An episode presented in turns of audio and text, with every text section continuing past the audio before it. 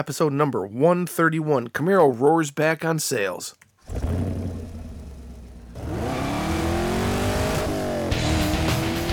Welcome to The Camaro Show, a podcast about all things Camaro and GM performance news. I'm Chris Frezza. And I'm Jason Debler. We're your hosts for this week's episode of The Camaro Show. Want to be part of our show? It's easy. Just leave a message on our voicemail hotline at 586-486-3182. So sit back, relax, and enjoy the show. And welcome back, everyone, for another exciting episode of The Camaro Show. I'm Chris. And I'm Jason. And we're back. We're back from our small week off, but you know, that best of episode, I love it because that brings me back to when we were with the fresh excitement of the 6th gen from Belle Isle. That was a great event here in Detroit. It was a great event. Oh, I wish I could go back and do that event over again. I really do. That was Speaking of which, yeah. Guess what I came across just a few days ago? What's that? The media kit from that event. Oh, that had the Camaro emblem, the plaque. Oh yeah, in the light box. Yeah, the license plate, the bag. I even have I don't even know how. I had a wristband that was never used. It had like little tabs on it for lunch, track, and all that somehow never got used. I don't know why I didn't use it, but I know I was part of it. So I was thinking about throwing it up on eBay just to see what would happen. I'm curious. Oh, interesting. Yeah. That was a great day. It was cool. It was cool. Much bigger fanfare than the 5th gen. Yeah. If I remember right, they just showed up with a 5th gen in Royal Oak. Here it is. Oh, yeah, when they started building it. Yeah. People drop your cheeseburgers and look at one car. I remember they did a series of events leading up to the 5th gen. You know, obviously the big unveil at the Detroit Auto Show, and then remember that was the concept. Right, that was the concept. And then remember they had the big thing at the Tech Center in Warren. Right. And when they announced that they were going to actually make it. And then we showed up in Royal Oak and they rolled up in that red. That's right. The 5th gen. Yep. The Camaro is back. That was Ed Peeper who said that. At that show. I was sitting right next to Tom Peters when that happened. Mm-hmm. Yeah. Tom is always cool. All right. Anyway, yeah, it was very, very cool. Good time, man. Good times. Yeah. Hard to believe that was, 2 years ago now? Yeah. It was. May of 2015. Mm-hmm. Crazy. So let's see. We got a bunch of other things to talk about today. We got so much stuff to talk about this week. Mm-hmm. Sales figures, huh? Yeah, let's start with that. Well, Camaro, we've been talking about this every month, sales figures. Well, Camaro seems to have jumped back on top with a vengeance. So this, the sales figures of this week were released for the month of September, and Camaro comes in at 7,480 versus Mustang's 5,847, and Challenger takes a giant drop down to 4,780 compared to last month. U.S. Inventory levels are down 160,000 vehicles in the third quarter. The company's inventory target is unchanged, which is to the end of the year with stocks at or below last year's level of about 850,000 vehicles with fewer cars and more trucks, crossovers, and utilities in the mix. According to J.D. Power PIN estimates, GM September incentive spendings as a percent of ATP was 14.6%, which reflects special programs that support disaster relief. Well, obviously with both the hurricanes happening down south. Year-to-date, GM's incentive spend is below its domestic and many Asian competitors, which means they're not throwing as much money on the hood as compared to Ford and FCA and some other Asian companies. And in year to date, listen up, guys. Listen, this is very important to listen to. Year to date, GM has the lowest daily rental mix of any full-time automaker at 8.7% of total sales. GM remains committed to decrease daily rental sales by 50,000 units in 2017. So what that means is they're not artificially inflating their production numbers by producing a bunch of cars for fleet. Which I think some other Challenger might be doing. Well, not to mention it's, you know, I think there's a good strategy behind this, because usually when you rent a car, it's the lowest bargain basement trim. Right. And I think the idea of them getting their cars there is so people can drive a new car and say, oh, I love this. I'm actually going to go buy one for real. Not this piece of crap that doesn't even have power windows or an FM radio in it. FM radio. So maybe they're making, right, what is FM? You know, maybe they're making more money by not bothering to go that, because it's really an advertising channel. They're not making any money off the car, clearly. Clearly. Huh. So yeah, I was pretty happy. I was pretty happy with the sales this month, as everybody should. And hopefully they keep up. Looks like they're... Here's the thing with Camaro since the 6th gen introduced. If you look historically, they're keeping it across the board the same, pretty much. They're selling... What is this now? About 56,000 units now for the year, or something like that. That's nothing to sneeze at, dude. There's nothing to sneeze at. And I know the 5th gen was a huge selling car, and I know they did sell a lot of 5th gens to rental fleets and fleet sales as well. Well, let's see. What was the 2002 Camaro production numbers? Let's look at our old standby. 2002. Let's see here. For looking at CamaroZ28.com. Let me look at the white book here. Let's see. Oh, here we go. 13,000 Z28s, 11,000 SS, and 8,000 convertibles. So, yeah, compared to 2002. Actually, no. I'll just go by automatics, 6-speeds and 5-speeds. 29,000 automatics, 10,000 6-speeds, and 5,000 5-speeds. So 39, 40, 43,000. Okay. It's actually not. Oh, shoot! It's in huge letters right in front of me. 42,098. See, and according to the Camaro White Book, production was 41,776 total for 2002. Well, I guess Settlemeyer's a liar. Yeah, because that's where we got those info. But you know, there's always some slight discrepancies, depending on how the numbers are calculated. And in 2001. It says total production for the Camaro was 29,009, 16,000 base, and 12,000 Z28s. Good grief, man. Oh. Crazy. Wow. So, yeah, they're doing pretty good considering the car was dead for a while. Dead. D-E-D, dead. Dead. The car is dead. I'm going to go buy a Dodge Dart, which is also dead. Oh, you know what else could be dead soon?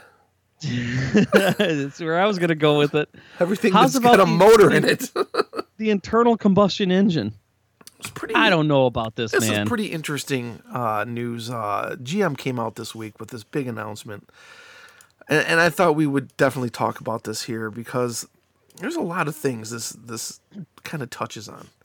So GM came out and said that they want to eventually go 100% electric for their fleet, and I think it was by 2024 to be producing only on 2 platforms. I think it was. Oh, this is that starts with 2 fully electric models by next year, then 18 more in 2023.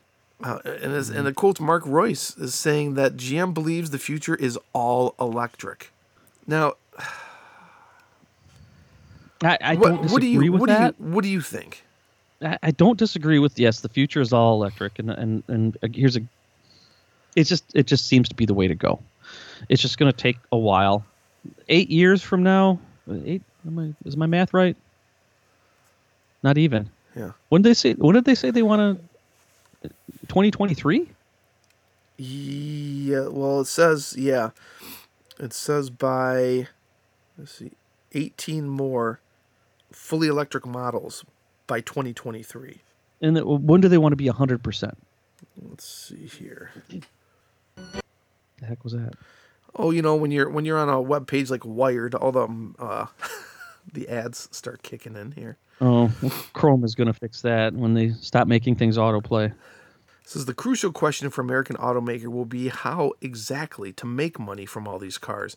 By one report, GM loses $9,000 on every Chevy Bolt it sells. Bolt, B-O-L-T. Roy's strategy hinges on bringing costs down thanks to steadily dropping battery prices. More efficient motors, lighter cars, massive scale, and global supply chains helps. This next generation will be profitable, he says. End of story. Huh. They don't have a prediction. It doesn't look like as to when they're supposed to be. So okay. I think they came out with a vision. They came out with a vision. You know, they see the future, and I don't know if the future is 10 years, 20 years, 50 years. I mean, we're also looking at rollbacks, too. I think the president right now is going to be rolling back CAFE standards for the coming years. I think everybody had to abide by. So that's going to come into the mix as well. So I don't know. Well, regardless if it really happens, if it really comes out the way that they're planning it or they're inferring, I think the biggest concern that we have is what's going to happen to the Camaro, what's going to happen to performance vehicles in general. Right. There's two ways I can look at it. One, let's talk about that whole ultimate drag race that was it Motor Trend or Car and Driver? Yeah, Motor Trend. Yeah. Motor Trend had. Yeah. What was the winner of that? Tesla. So if you're worried about internal combustion engine, maybe you're worried about the wrong thing. Maybe you're just worried about performance. Clearly, performance is not an issue when it comes to electric cars. No. But let's say that you're just not sold on the whole electric thing, and you want that rumble, you want that old style with, you know, valves and all that junk. And well, there's companies out there like one is that I can think of is Dynacorn, crazy name I know, but you can buy like a licensed replica shell of a 1967 Camaro, for example, and build your own car. In fact, a lot of the show cars you see are not original. I mean, I'm looking on their website at dynacornclassicbodies.com, and you could buy a 67 Camaro convertible body, just like, you know, the tub and the windshield frame and the trunk and doors and all that, $13,000. And then, of course, you have to buy a frame and then the front fenders and, oh, well, the rest of the car. Yeah. So, you know, and the question is then what are you going to put in it? You going to put an electric engine in it? Not necessarily, because think about this. General Motors is not the only company that makes engine blocks. Right. I mean, there's tons of companies out there that cast their own blocks. Tons of them. So is the internal combustion engine going away? Probably not in our lifetime. Is it going away from the manufacturer point of view? Probably. Is it going to happen in the time frame that they say they're going to? Hard to tell. It used to be that was such a far-off dream. And it took so long to happen. I mean, it was. Remember the GM EV1? What was it, 96, 97? Yep. Oh, yeah. Yeah. So it took them 20 years to actually get to where they're mass producing them.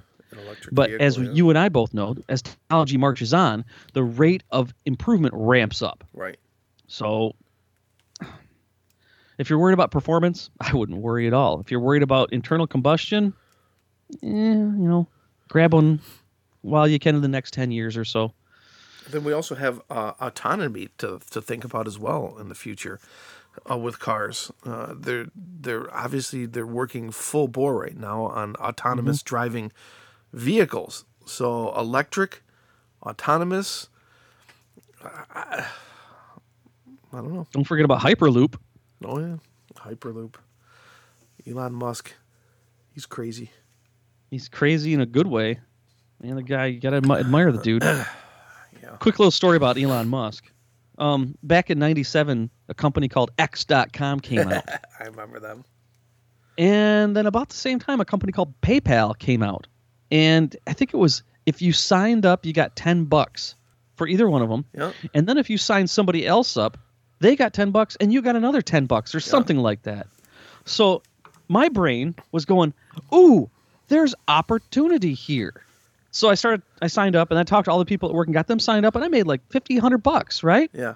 Meanwhile, a guy my age built PayPal and X.com, and that guy, in so many ways, there's a bigger story behind it, but in so many ways, that was Elon Musk. So I was thinking I was smart by making $50. That guy made billions. Oh. And then he created Tesla, and then he created SpaceX, and whatever else he's doing now. Yeah. It's nuts. Crazy dude. Yeah. Good for him. All right, let's get back to cars. So, electric. Well, I would like to hear from our listeners on this, too. Are you guys behind electric? That's what I want to know. You guys behind electric? I mean, I was just literally last week at Tesla's headquarters in Fremont, California, and at their factory. It's the old GM Numi factory is what they're in right now. Mm-hmm. They're producing work for GM Numi. Did you? They're producing 3 cars there, and we found one of the new Model 3s that are just coming out in one of their back lots. I saw one at work, I think. Well, they're not. Well, I think only a few handful of execs and maybe 1 or 2 customers have gotten them so far. And, yeah, because it had the Ken doll front end. Yeah, they're all like that now. They changed. Oh, the front are they? End. Okay, never mind. It's a nice looking car, dude. And it starts at $35. That's without the $7,500 rebate that you get from your state. And it looks pretty cool. About 10 years ago, when Tesla, I think it was Tesla was starting up, but there's also Fisker. Was it Fisker? Fisker Karma, yeah. Yeah, and I was talking to, remember, here's a name from a previous show, Jake Robb. Yeah. I was talking to Jake Robb. That SOB. And I was saying that maybe the future, gearhead is going to be like, this is before the Chevrolet Volt, I called them Volt heads. Maybe it's going to go from making more power from the gasoline and combustion to making more power via electrical. So the future gearheads are electrical engineers. Yeah, yeah. So if you're thinking about picking a new major, I go into electrical engineering if you like cars. Computer programming, automotive computer programming. Oh yeah, or lithium technologies or things like that. Oh yeah, definitely. It's scary. It's scary. But I think it's fun. I think it's going to be fun. I'm scared about it, but I kind of like it at the same time. Yeah. All right, we got to move on. Yep. on. How about the success of the 1LE made Ford go, maybe we'll do the same sort of thing. Very interesting, huh? What do you know? Well, what you know about that?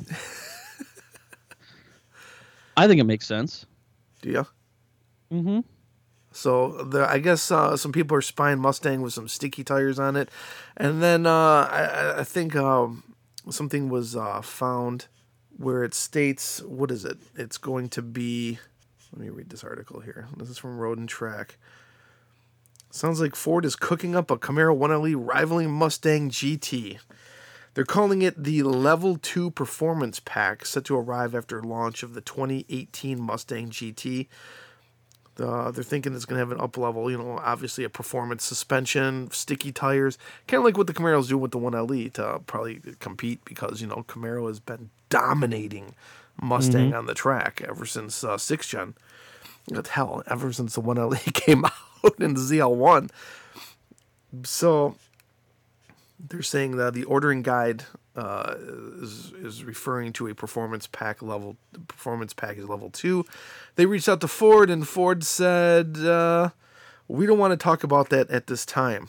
So that was, they neither confirmed nor denied that there's going to be a competing Mustang for 1LE. So I'm guessing they're going to be saving that for some sort of press release at a later date until they can figure out if they can actually beat the 1LE Camaro with it. No, that was just a rumor because we couldn't make it happen. Yeah, it's like, oh yeah, this comes out and it's pretty close to the Camaro 1LE. Or I think it's a good idea. I really do. I'm surprised that the Dodge hasn't done it. Oh wait, what do we always say? Competition is good. That's great. I hope they do it. Yeah, I hope they do. Speaking of competition, the Camaro debuted 51 years ago on September 29th, 1966. Wow. Can you believe it? In competition with the Ford Mustang. And then there's competition. If you want to compete for realsies, well, we talked about this a couple weeks ago. We said, hey, you know what? They're going to let you go in and order or buy one of those Camaro GT4R cars. And we're like, I wonder how much it's going to be. I mean, because, look how much a Copo costs. You can pick one up, between 90 and 120,000, depending on the motors you get for it. And you kind of figured, it should be around that price, too. Mm-hmm. How much is it? $259,000. Ouch. Well, I guess I got to think that. Hey, if you're starting a race team, I guess you got to have some coin for the product, right? Well, if you got a race team, I got to think that building your own cost every bit of that much. Probably. So Probably. Time is money. You know, instead of building and fabricating and everything, because this is like a, you know, has everything you need. It's a turnkey, literal race car, not like a street car that can be used in racing. It is a freaking race car. Yeah. So this you just spend a lot more time on R&D and tuning than fabrication. Right. It's not like you're just going to a dealer and buying a ZL1 and then, you know, turning it into a race car. This is a straight up race car. Mm-hmm. I wonder if we're going to see any at SEMA. I bet you we will. Ooh. I hope so. Speaking of SEMA, we are going this year as we always do. Yep. And so we'll be bringing you a lot of stuff. Just make sure you pay attention to the Camaro Show Facebook page. And just got this in from SEMA. Finalists have been announced for the 2017 SEMA Awards. SEMA Show exhibitors have cast their votes and selected their finalists for the SEMA Award, an honor presented to the hottest trending and most accessory-friendly vehicles on the market. Hottest. Hottest. Hot. Oh, so hot. The opening day of this 2017 SEMA show in Las Vegas. There's categories: hottest coupe, hottest sedan truck, hatch, blah blah blah. Anyway, in coupe, three finalists are the Acura NSX, which I didn't even know they finally came out with that thing, but it's $160,000. So that I don't think that's going to make it. The Chevrolet Camaro, good contender, and the Ford Mustang. Now that's being sexy. So it's basically the Camaro versus the Mustang, because I got to think that they're not going to take $150,000 in car and say it's what's the word? Hottest trending and most accessory friendly. Right. And for the last couple of years, it's been Mustang. So I'll be interested to see if Camaro can take that title back. Yeah. I'd like to see it. It was doing pretty good for a while. For more information, go to SEMA.org/SEMA Award and check it out. Yeah. We'll definitely link that up in the show notes too. Too bad we can't go and vote and stuff the ballot box, but I think that's. I don't think we're going to need to. No. And then we've talked about this a lot in the past. Redline Motorsports, going crazy. They cranked out the first 1,000 horsepower Camaro ZL1 1LE. Isn't it the same company that, or no, it was Vengeance Racing, I think, that did the 9-second ZL1. Yeah. 1,000 horsepower. How would Tesla hold up to that? Huh? I don't know. Yeah. So a lot of news to catch up on. How's about this? Have we heard anything from our listeners? Do we have any voicemails, Chris? We have one voicemail, yes. We also have sort of an email, kind of going on something that we talked about in the previous show we did. But let me go through. Let me play the voicemail first here. Sure. Yo, what is up, guys? AJ, the resident Mustang guy, calling in. And this week is not really a Camaro question, just more of a general car guy question. And it's, you know, for you guys and maybe some more listeners who live where you guys live. But I always wondered, what was it like growing up in the Motor City, you know, where car culture is king out there, of course, because of all the plants. I mean, but just what was it like, you know, having family members who worked at these automotive plants, worked in the automotive industry? What was it like for you guys, you know, eventually? Did we lose him? I think we lost him. I think we got cut off again, AJ. Sorry, bro. Well, I think we can answer his question so far. He wanted to know what it was like growing up here with the car culture, the car industry. It's, I can say from personal experience, it's so ingrained in the culture that sometimes you don't even think about it anymore. That's true. It's... like everything is car, everything here. And what I realized too was going from Detroit to California and Portland this last week, you don't see a whole heck of a lot of American cars out there. You know that? It's all Toyotas and Lexuses and Nissan and it's like it's a different country. Here in Michigan, it's all GM, Ford, Chrysler. That's it. If you're driving a Toyota, it's you're out in left field. You know what I mean? Yeah, is it like there? Is it like that in Nashville too? Because I mean, it was glowing. Like, holy cow! There's a GM vehicle when I was in California. Holy cow! I was like, where the heck are all the GM vehicles? Because there's a Nissan plant down here. There's a lot of Nissans. but it's also Tennessee. There's a whole ton of trucks. Oh, trucks. There you go. And they're usually Ford and Chevrolet. Usually Ford, I think. And Toyota Tundras are pretty popular down here. I think it's a pretty fair blend. But it is cool in the summertime in Detroit, seeing a Camaro and a Corvette and a Mustang and or something even kind of cooler just driving to work every day. You know, you just see it. Like the parking lot at work, mostly I'd say 98% are just normal everyday cars. Just cars. They're just cars. And then I drive my Corvette to work and I park it, and it's like Elvis standing in a room full of Steve Buscemi's. Okay. I just made that up. Okay.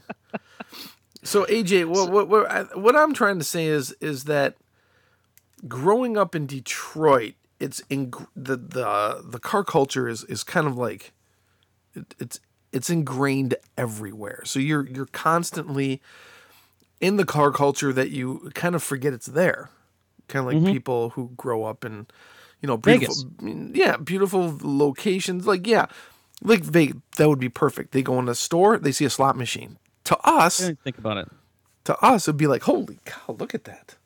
They'll stick a slot machine anywhere. And them, there's like, it's Vegas. You're ingrained in the gaming industry and entertainment industry. That's what Las Vegas is. It's the same with Detroit. I mean, everything's built around car stuff, It's Memorial Day. It's the Memorial Day cars, the car event at this place. There's car shows and meets every single day, everywhere. You can find a car show basically anytime, as long as it's not snowing out. Right. And it's usually the guys that drive the old Chrysler Cordobas or whatever that have nothing else to do. With fine Corinthian leather. It's cool. It's cool. I do kind of miss it.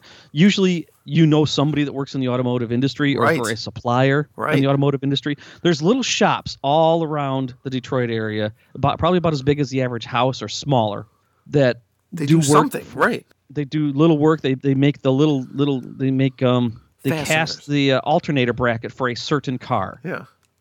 And that's how they make their money for the year or for the 5 years or whatever. There's little job shops everywhere. Yeah. A lot of delivery trucks moving things from job shops to the plants or the headquarters for testing. And you're right, it is kind of the culture, but it gets largely ignored. You grow up in Vegas, a slot machine is a slot machine, is an ATM is a soft drink dispenser. Right. It's just they're just everywhere. So and you get to see some cars being tested. That's another thing. You never know if you pull into like this happened to me a couple months ago. I pulled into Pet Supply Plus to go buy some dog food, and what do you know? There's a camoed out, look like a brand new Traverse or something they were testing, completely camoed. I took some pictures of it, posted on Facebook, and people were trying to guess what it was. You just never know what you're going to pull up next to. Yep. It's also a cutthroat business. Jobs are actually hard to find because everybody knows that that's the lifeblood of the area. Yeah. So, especially in the agency world, I mean, I spent a lot of time as a product or project manager for the ad agencies or marketing manager for the agencies working on products on the websites and media ventures for the big three. It's competitive. Yeah. It's very competitive because General Motors is competitive with the rest of the world, so it kind of extends down. That's a good thing. It is. I miss it. I miss it a lot. I miss the agency life down here. I know that's actually a very good question. Yeah, AJ. Yeah. Thank you for asking that. Kind of made me think back in the good old days of working for Digitas and J. Walter Thompson. There you go. Campbell Ewald. Yeah. If you guys have a question like that, I like those questions that just kind of like make you think. Sit back, think. It's like, yeah. That's right.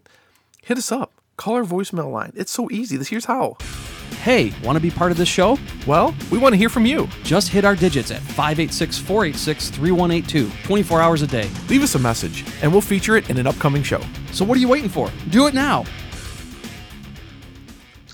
Oh, hey, guess what I got? What? I got my confirmation of the SEMA Chevrolet Media reception. Yeah, all right. So that means that not only are we bringing SEMA to you guys via our Facebook page, we're also going to be bringing the Chevrolet Media reception, which is usually really cool. Yeah, there's always some personality that will usually does a car with GM. Last year, who did we meet? Dale Earnhardt Jr. That's right. We hung out with him for a little while. He was a cool dude. By the entire John Force family. That's okay. They were more interested in posing for photos or something. Yeah. Dale Jr. was just an awesome dude to chat with about cars. Yeah. Probably stood there and talked to him for a couple, 3 minutes. Yeah. And I left because it was my choice because I know that other people were waiting. He didn't say, okay, get out of here, you peasant, you. Yeah. Let's see, who else did we meet? In previous years, Tony Stewart, Jeff, who's the other NASCAR guy? Jeff somebody. Jeff Gordon? No. Well, he was there one year, but he kind of... He disappeared. He disappeared real quick. 2 years ago was Kid Rock. He came out with a truck. You weren't there. You were stuck flying your Spirit Airlines debacle. Made me want to... choke somebody? Maybe want to never fly Spirit again. I'll say that right now. Piece of crap. Yeah, I miss Kid Rock, a Detroit native. Yeah. And Nashville native. Kind of interesting there. I don't know. We met a few celebrities there. Jay Leno. What's that? Jay Leno. Met Jay Leno. Was he? Yeah, he was at not only the media reception, but he's also on the SEMA show floor. Yep. He still can't believe how big of a human he is. Like, and it's no joke. His head is huge. And he loves his jean shirts. I'm really surprised he doesn't have a big, like handlebar mustache or something to go with those denim. You know? Yeah. I don't know. So anyway, long story made boring. There's a lot of celebrities there, but there's also the unveiling of some really cool vehicles. Yes. That eventually the next day end up on the SEMA show floor. So if you can't make SEMA, and we realize not everybody can, we're going to do our best to bring it to you in either picture and or video and or possible interview form on this show. Yeah. So just make sure you subscribe and like or whatever the heck you got to do to stay informed of our Facebook page. Chris, what's that address? Facebook.com/Camaro Talk Show. Camaro Talk Show, because that's what we are and that's what we do. Yep.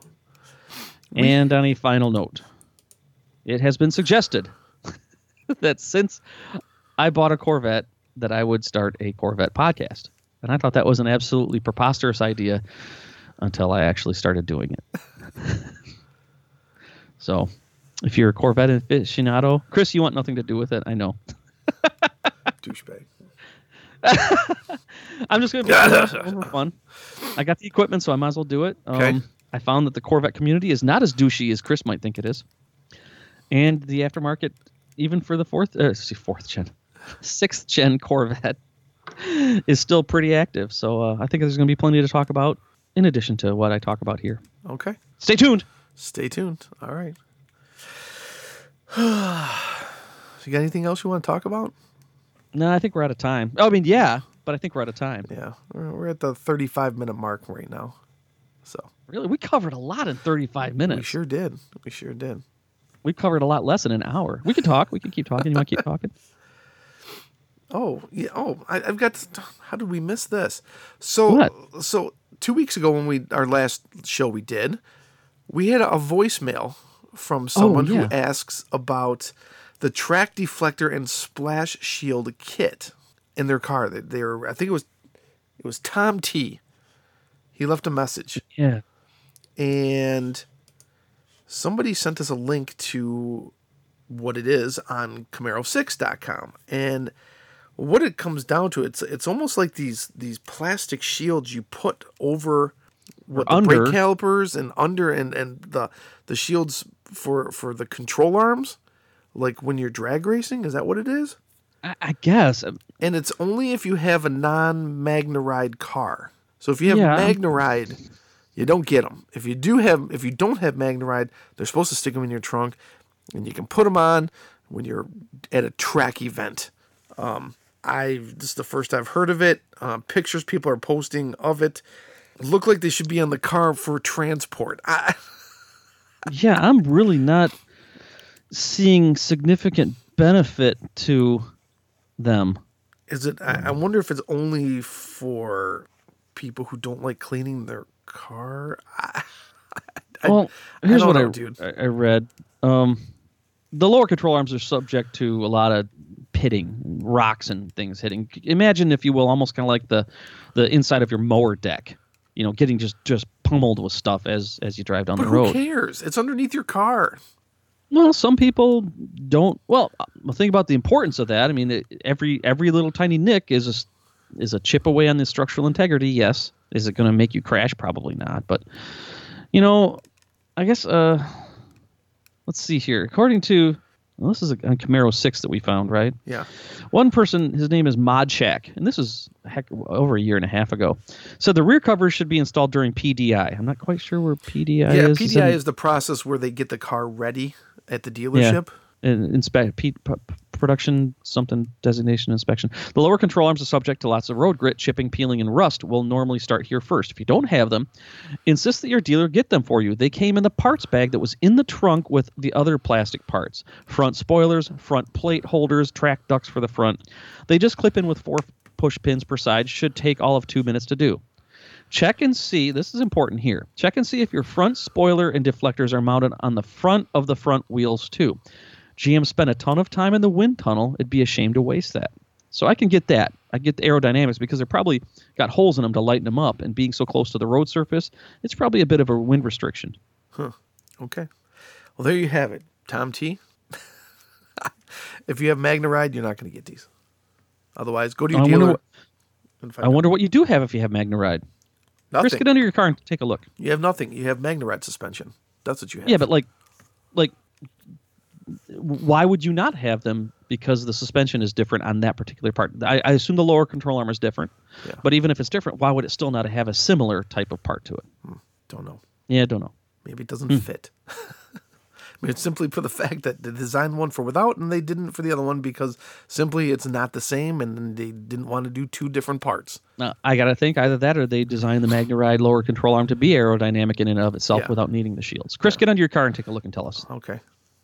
Yeah, I'm sure you're going to get right on that. I'll take some pictures. I don't care. All right. Well, cool. I'm curious. I really am. All right, dude. I think that's it. That's it. Yep. Wow, yeah. Good show, man. Good show. So we're going to be back. We're fixing to come back next week. God. We will. We will be back next week, and hopefully we'll have some more cool information to talk to you guys about. Until then, we'll see you then. See ya! Thanks for listening to The Camaro Show. Don't forget, drop us a voicemail at 586-486-3182. We'll see you next week. See ya!